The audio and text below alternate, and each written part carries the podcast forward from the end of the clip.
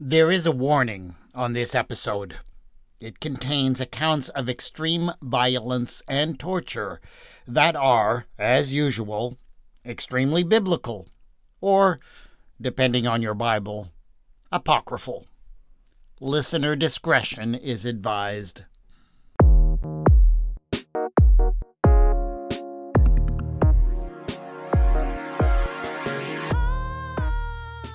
The king fell into a rage and gave orders to have pans and cauldrons heated. These were heated immediately, and he commanded that the tongue of their spokesman be cut out, and that they scalp him and cut off his hands and feet, while the rest of the brothers and the mother looked on. When he was utterly helpless, the king ordered them to take him to the fire, still breathing and fry him in a pan. The smoke from the pan spread widely. But the brothers and their mother encouraged one another to die nobly, saying, The Lord God is watching over us, and in truth has compassion on us, as Moses declared in his song that bore witness against the people to their faces when he said, and I will have compassion on his servants. That is part of a story, and that is told in the seventh chapter of the second book of Maccabees. And that is a book that, I realize, is not in everybody's Bible. The book is considered to be scripture by Roman Catholics and some others, but is not by most Protestants. But, whether you consider it to be Scripture or not, this book, and others like it, are important, especially because they provide some very important background information that helps us to understand both the Old and the New Testaments. That is especially true about this particular story. It is the story of seven brothers who are put to death by an evil king named Antiochus Epiphanes. The idea of the resurrection is a complex one in biblical history. In the oldest writings of the Old Testament, the notion that the people might have some hope or expectation of a life after death is pretty much absent. It just doesn't come up. In some later writings, particularly in the Psalms, we do have the notion of a place called Sheol, a place where the dead abide. But life in Sheol, if you can call it that, doesn't seem to be much of an existence. There is no remembrance and no ability to speak. In many ways, Sheol seems to be just a metaphor for being buried in the ground. The idea of a resurrection, of dead bodies being raised up and given new life, only really comes up in the writings of the later prophets. Ezekiel has a vision of it happening, and Daniel refers to it a few times. But the idea only really comes into its own in books like Maccabees, where we see it actually influencing the actions of people in powerful ways. And this particular story, the story of the seven brothers and the evil king, is where we can actually see that happening right before our eyes. So, I would suggest if you really want to understand the concept of the resurrection that is so central to the New Testament, you absolutely need to know this story. So, let's tell it. This is Retelling the Bible.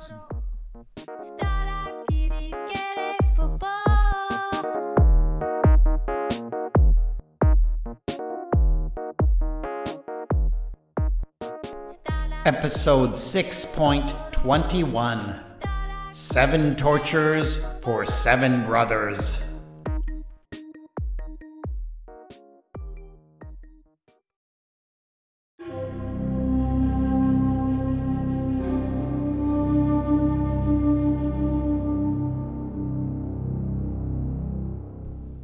Shmouni knew very well that the Jews themselves bore a great deal of blame for this present situation. The people were deeply divided, and it had caused no end of trouble. Ever since the long ago days of Alexander, whom the Greeks called Great, the Greeks had ruled over the land of Judea with relatively few issues. The Jews had been allowed to maintain their customs and the exclusive worship of their God. The Greek kings, at first ruling from Egypt and more recently from Syria, were happy enough to collect their taxes and leave the Jews mostly in charge of their own affairs. But then fighting among Jewish factions began. Some the Hellenizers, were only too happy to assimilate themselves with the larger Greek culture. They exercised in the Greek gymnasiums. Some of them even removed the signs of their circumcisions so as to blend in when they worked out in the nude. They also largely ignored the ancient laws concerning what Jews could and could not eat. The tensions between these Hellenized Jews and those who had clung to the ancient practices had always been tense. But they had been exacerbated more recently by a fight over who would be the high priest in Jerusalem. Suddenly, it seemed, the Greek king Antiochus in Syria could no longer benevolently ignore what was happening in the province of Judea. He began to meddle, and, in the manner of many a meddling foreign tyrant, he very quickly managed to make a bad situation so much worse. Antiochus seemed to have decided that Jewishness itself was the problem. And so his simplistic solution was just to wipe it all away. He set up altars to the Greek gods throughout the countryside and required the people to make sacrifices. He even renovated the great temple in Jerusalem to accommodate the worship of these foreign gods. He banned the practice of circumcision that was so essential to the Jewish identity and actually created a requirement that people must eat unclean foods like the flesh of pigs. And so now, people like Shmouni were fighting against two enemies they were fighting against Hellenized Jews in their midst and against the Greek officials who were forcing Hellenization down their throats. Literally, in some cases. And so tensions were very high.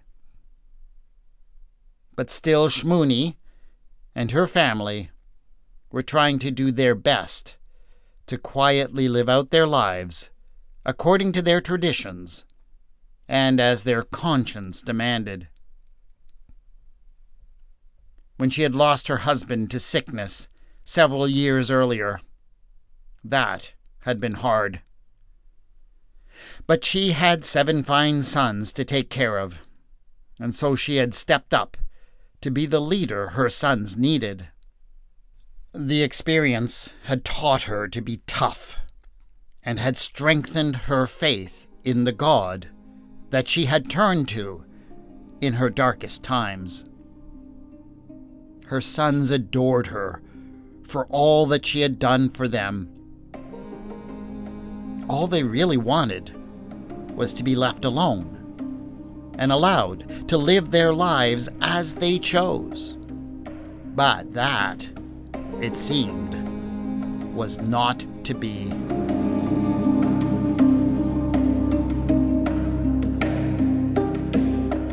They had been denounced. That hurt the most. It was one thing for them to know that some of their neighbors had embraced the Greek practices, but to think that one of them had been willing to sell out Shmuni and her boys for some paltry reward. That was disgusting. It seemed that the king himself was passing through the region. He wanted to see how his new policies were being enforced.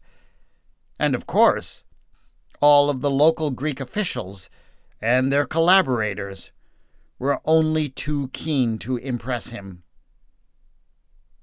The eight family members were brought forward and forced to prostrate themselves before Antiochus, who blasphemously claimed to be the very manifestation of God.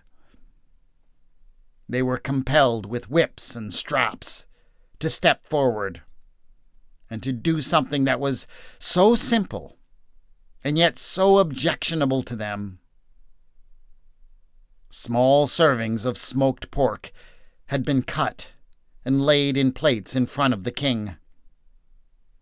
All they had to do, they were told, was take but a small bite, and the king would forgive them for their foolish defiance.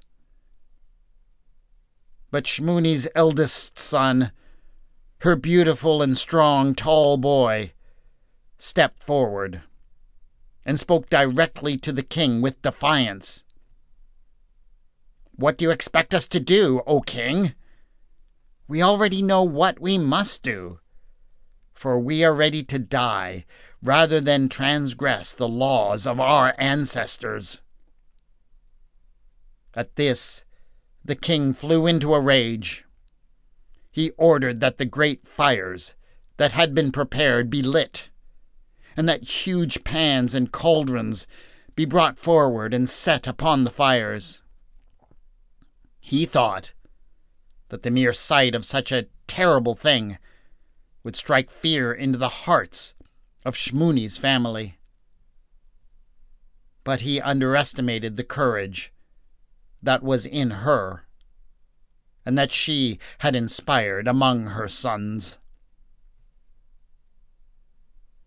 Once the vessels were scalding hot, the king first ordered that the tongue of the son who had dared to speak his defiance should be cut out. The torturer stepped forward and gleefully ordered the slaves to force the man's mouth open. The tongue was seized with tongs and, with the aid of a blade, quickly excised. The offending lump of flesh was tossed into the nearest pan, where it sizzled.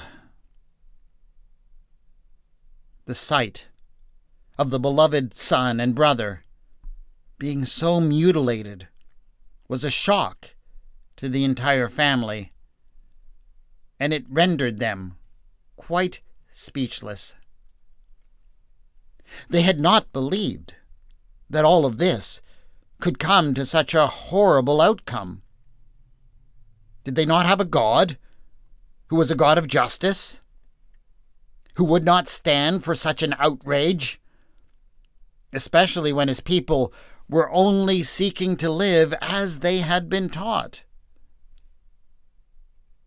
That sense of shock only deepened, paralyzing them as they watched the torturers, upon the order of the king, cut the scalp from the top of the young man's head, and then lop off his hands and his feet, carrying all of these to the fire.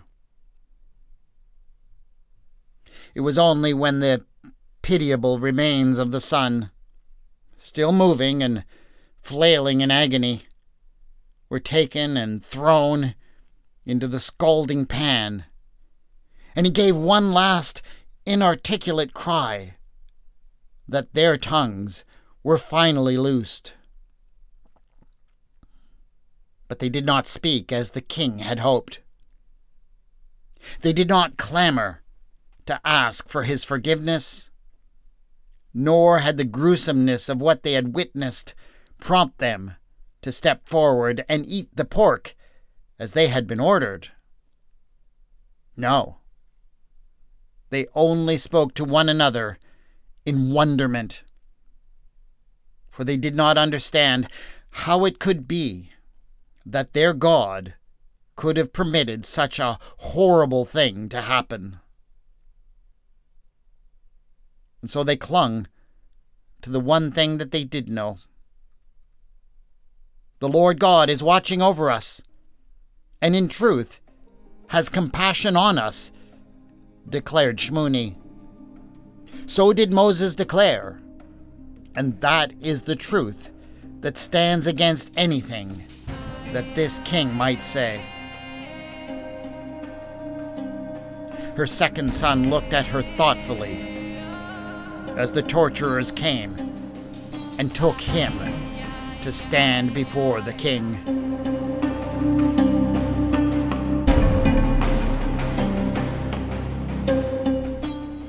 The second son was quickly scalped at the word of the king.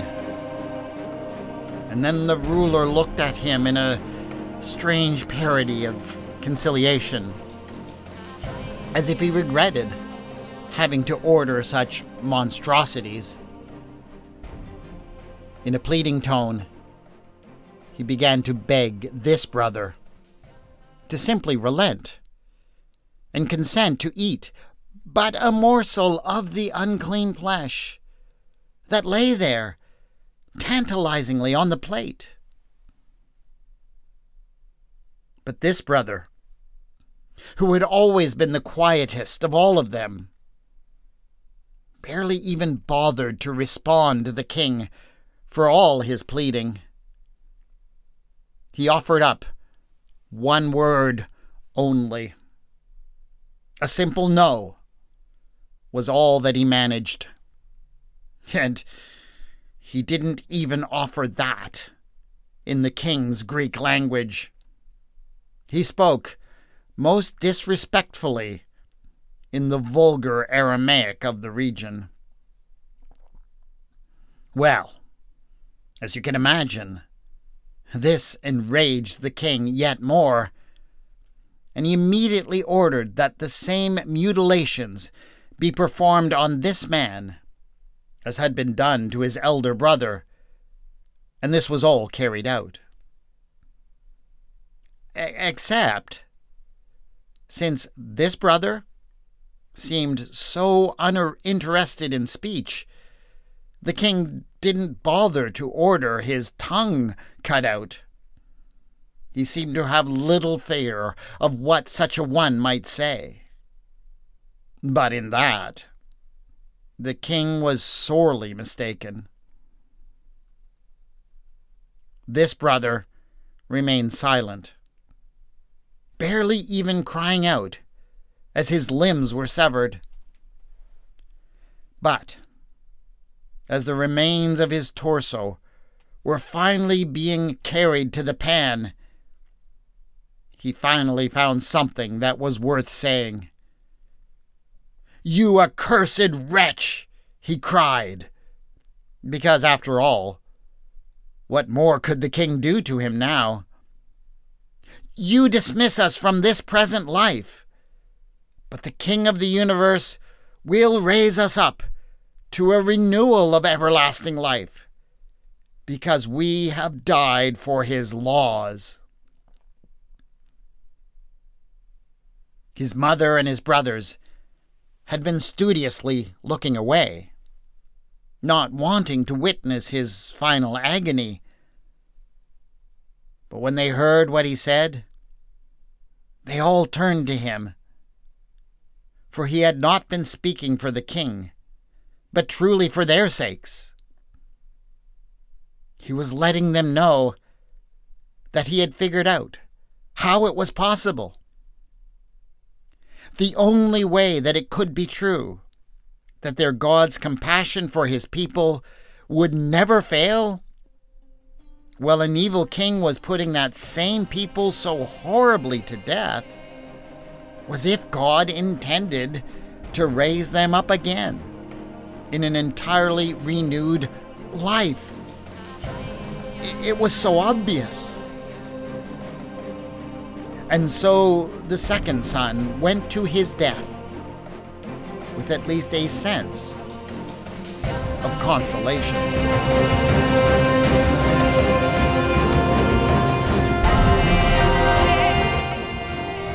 The third son soon followed, and after what he had just seen, he did not wait for the king to ask him to eat the pork. Nor did he even wait for the king to threaten him with any punishments. He put out his tongue and stretched out his hands towards the king, saying, I got these from heaven. And because of God's laws, I despise them. Take them, O king, because I hope to get them back again from heaven. He had absorbed his brother's lesson, and more, you see. If God truly cared for his people and would raise them up, then surely God would have to give back to those people the very things that the king had so cruelly robbed them of. Any raising that God did would necessarily involve raising the whole body, including whatever bits the king had chopped off. Even if hands and feet and tongues had been fried up in the pan, God would have to restore them. It was the only way to make sense of God's faithfulness in this present orgy of mutilation and slaughter. How would God restore those parts? Well, that wasn't quite something that he had worked out yet. And, judging from the shade of red that the king's face was turning, he would never have the time to work it out. But that hardly mattered in the moment. He went to his death with peace in his heart.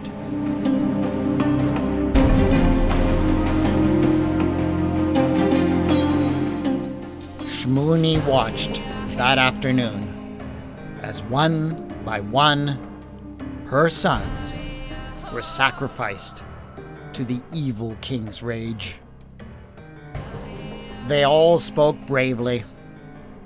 They all acted as if their hands and feet, and whatever other parts the king had the impulse to take from them, were of no value to them at all. And she knew, she understood, that they were all looking to her and how she had borne up in the face of her adversity to inspire their courage. How could she not have had mixed feelings about all of that? She was horrified, as any mother would be, to see the family that she had given everything for slowly being wiped out before her very eyes. How awful to realize that she was the inspiration for their actions. And yet, at the same time, she could not help but admire the fortitude that she was seeing in her sons. She was above all impressed by their wisdom. All her life, she had been the one who had sought to teach them about the God of their ancestors and how that God would remain faithful to his covenant. But here they were teaching her about the true nature of that faithfulness. She had never thought beyond this present life in order to understand how God would remain faithful to the people. What had been the need for that? All the people of Israel needed was to be able to live according to their own laws and peacefully in their own land. But now, this king had brought them to a place where they needed to think differently. He was torturing their bodies by taking parts of their bodies from them, bit by bit. So, if bodily destruction was the approach of the evil king, and if God was going to remain faithful to the promises of the covenant, clearly the only way to do that was to create a bodily restoration on the other side of death. It made perfect sense, at least under the circumstances. Any fulfillment of God's promises meant that there had to be a bodily existence beyond this present world. They had to get back the body parts they were sacrificing. These were the things that her son had taught her in their courage. But there was one question that yet remained. A question that none of her progeny had had time to puzzle through. Shmuni was powerless to do anything but watch this terrible slaughter but her mind did not cease to reel as she tried to make sense of what was happening. These were not strangers that were dying in front of her, after all. They were the people she loved most in the world. They were people that she knew and loved even before they were born. Her mind inevitably and painfully returned to her memory of how they came into the world. There was one experience in particular. Even though she had experienced more than seven times, that never got old. It was that experience of feeling the beginnings of new life within her as each child stirred. She could not help but be amazed and filled with wonder. It was the one big miracle she had ever experienced the miracle of new life. And of course, as a faithful Jew, she gave all credit for this miracle to her Creator. She had never understood it. That was how she knew it was divine. Somehow, she knew there had to be a connection between that miracle that she had experienced so many times and the miracle of resurrection that her sons were now anticipating.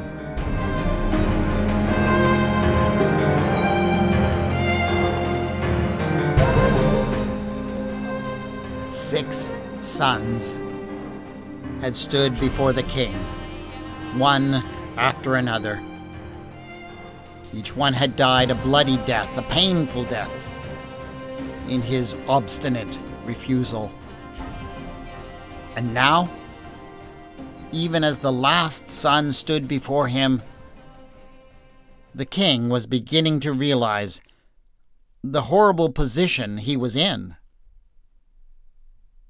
He could not back down from his demands. Of course, he could not. That would be a fatal blow to his rule and prestige. But it was beginning to dawn on him the horror of what he was about to make happen. He was about to wipe out an entire family. This was an act so cruel that even gods had been shamed for doing such things. So the king began to try everything that he could think of to persuade this final young man. He offered him friendship, rewards, and prosperity. If only he would eat but a small bite of pork. But the young man remained completely unmoved. And so the king turned to the mother. Surely she would do anything to prevent the death of her last son. Surely she would want to persuade her son to give in, and perhaps to her he would listen. And so the king motioned for Shmuni to be brought over to her son, so that she could, as he put it, talk some sense into him. And the mother agreed to talk to him. She went forward and was glad to have an opportunity to clasp hands with her only remaining son.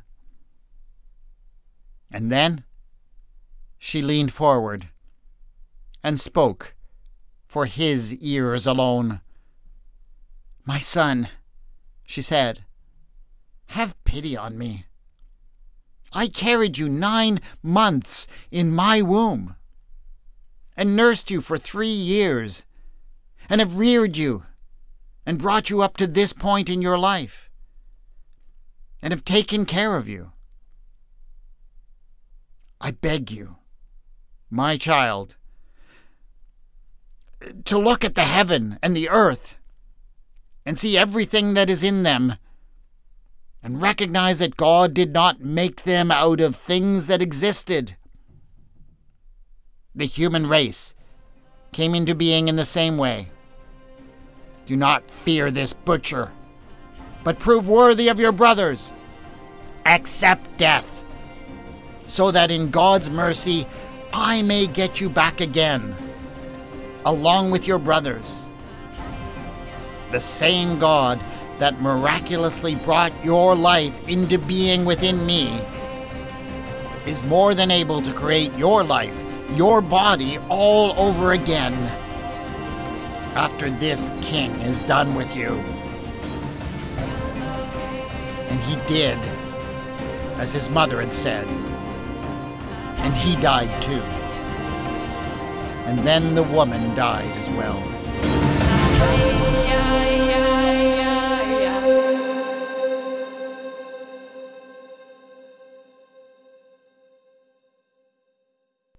Epilogue About two centuries later.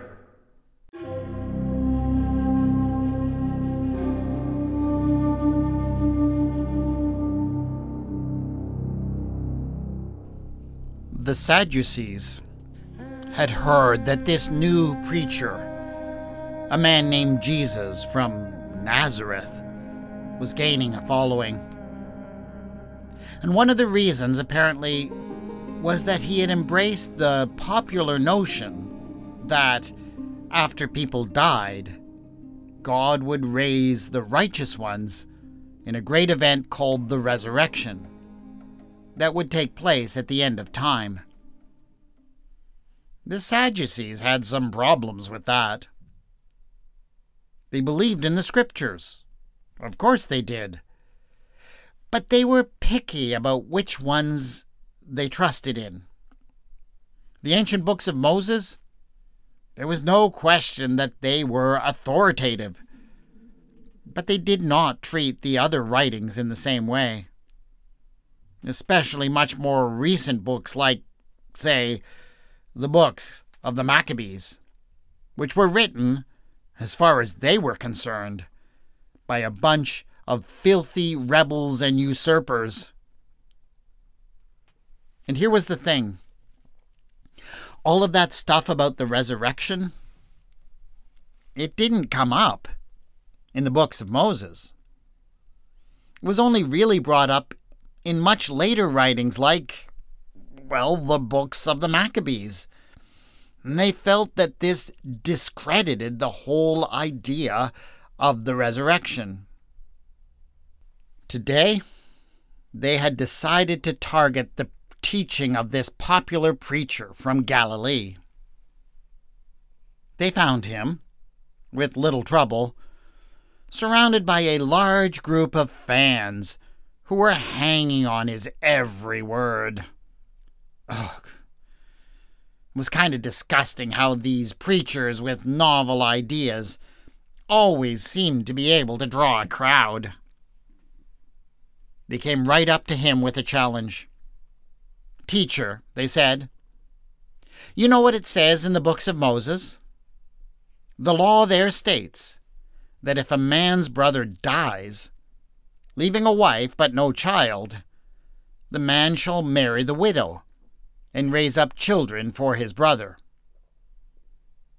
Jesus nodded, as did many around him. They were all familiar with this provision in the law even if it was rarely observed in those chaotic days. It was based on the idea that every Israelite male should leave an heir to inherit the family property. That was why a brother was expected to raise an heir for his dead brother by marrying his widow. Of course, in these days, so many families had lost their family properties to debt and deprivation that such issues rarely arose. But people still knew about the law. In many ways, it was a, a reminder of what they had lost. But the Sadducees had a follow up to this reminder of the ancient law. Now, one of them went on. It happened that there were seven brothers. And once again, everyone immediately knew exactly what they were talking about. In the two centuries following the time of Antiochus Epiphanes, the story of the seven brothers had only grown in popularity and currency. You had only to mention seven brothers, and everyone knew that by the end of the story, all of those brothers would be dead. But they also knew that this story was all about the truth of the resurrection and the hope they placed in it. So the Sadducee who was speaking did not need to fill in any details of torture or murder. The people filled in those details themselves. They also, no doubt, could see the image of the mother of those brothers as she stood there watching. She was still revered for her great theological insights. But just when everyone was feeling comfortable with this familiar and beloved story, the Sadducee sprang his rhetorical trap. What you may not know, he said, is that one of those brothers was married and had no son.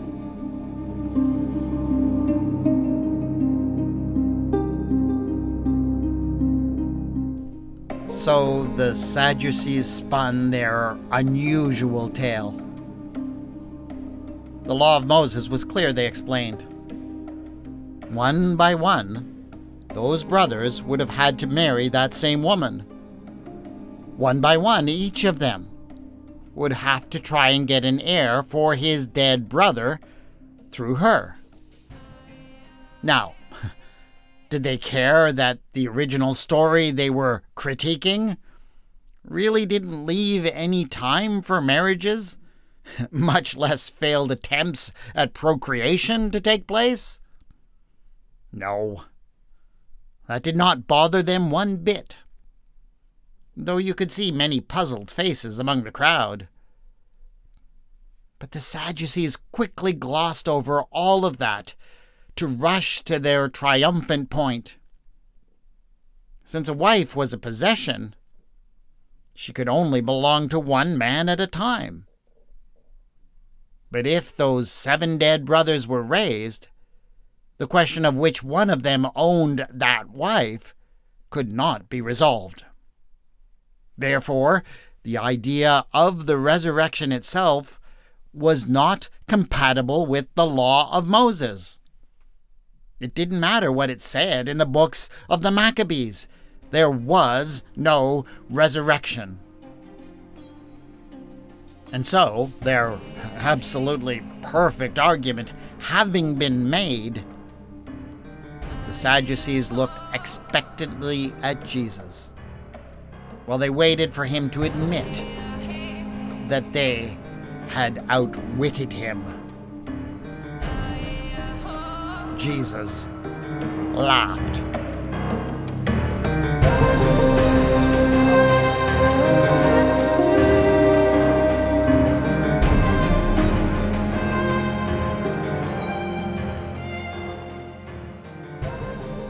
Brutal and repressive policies of King Antiochus Epiphanes sparked a revolt against his rule.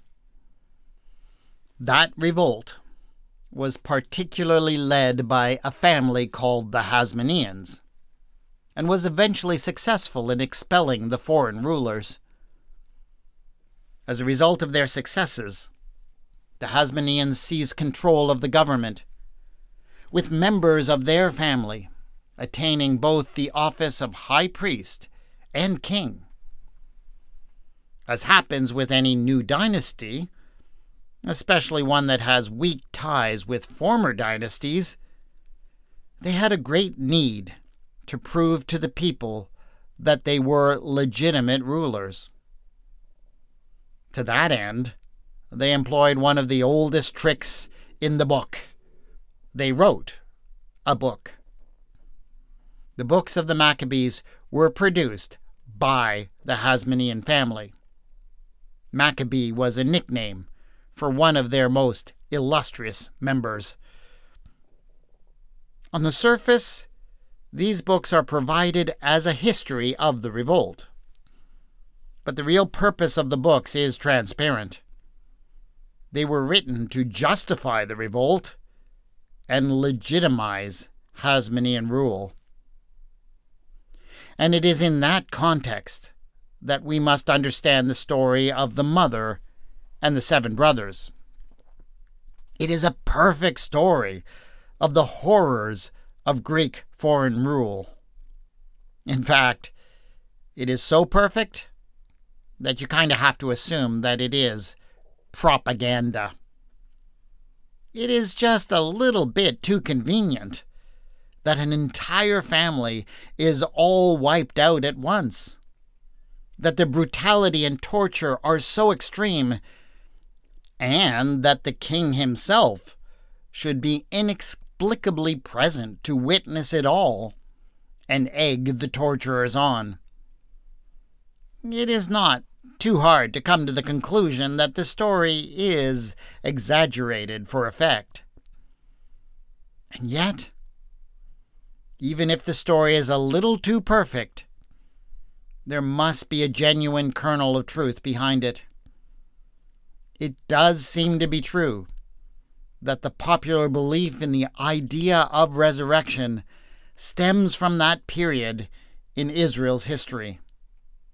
It is at that point that the belief that God's faithfulness to God's people was such that their bodies would be raised up to new life even if they were destroyed by their enemies.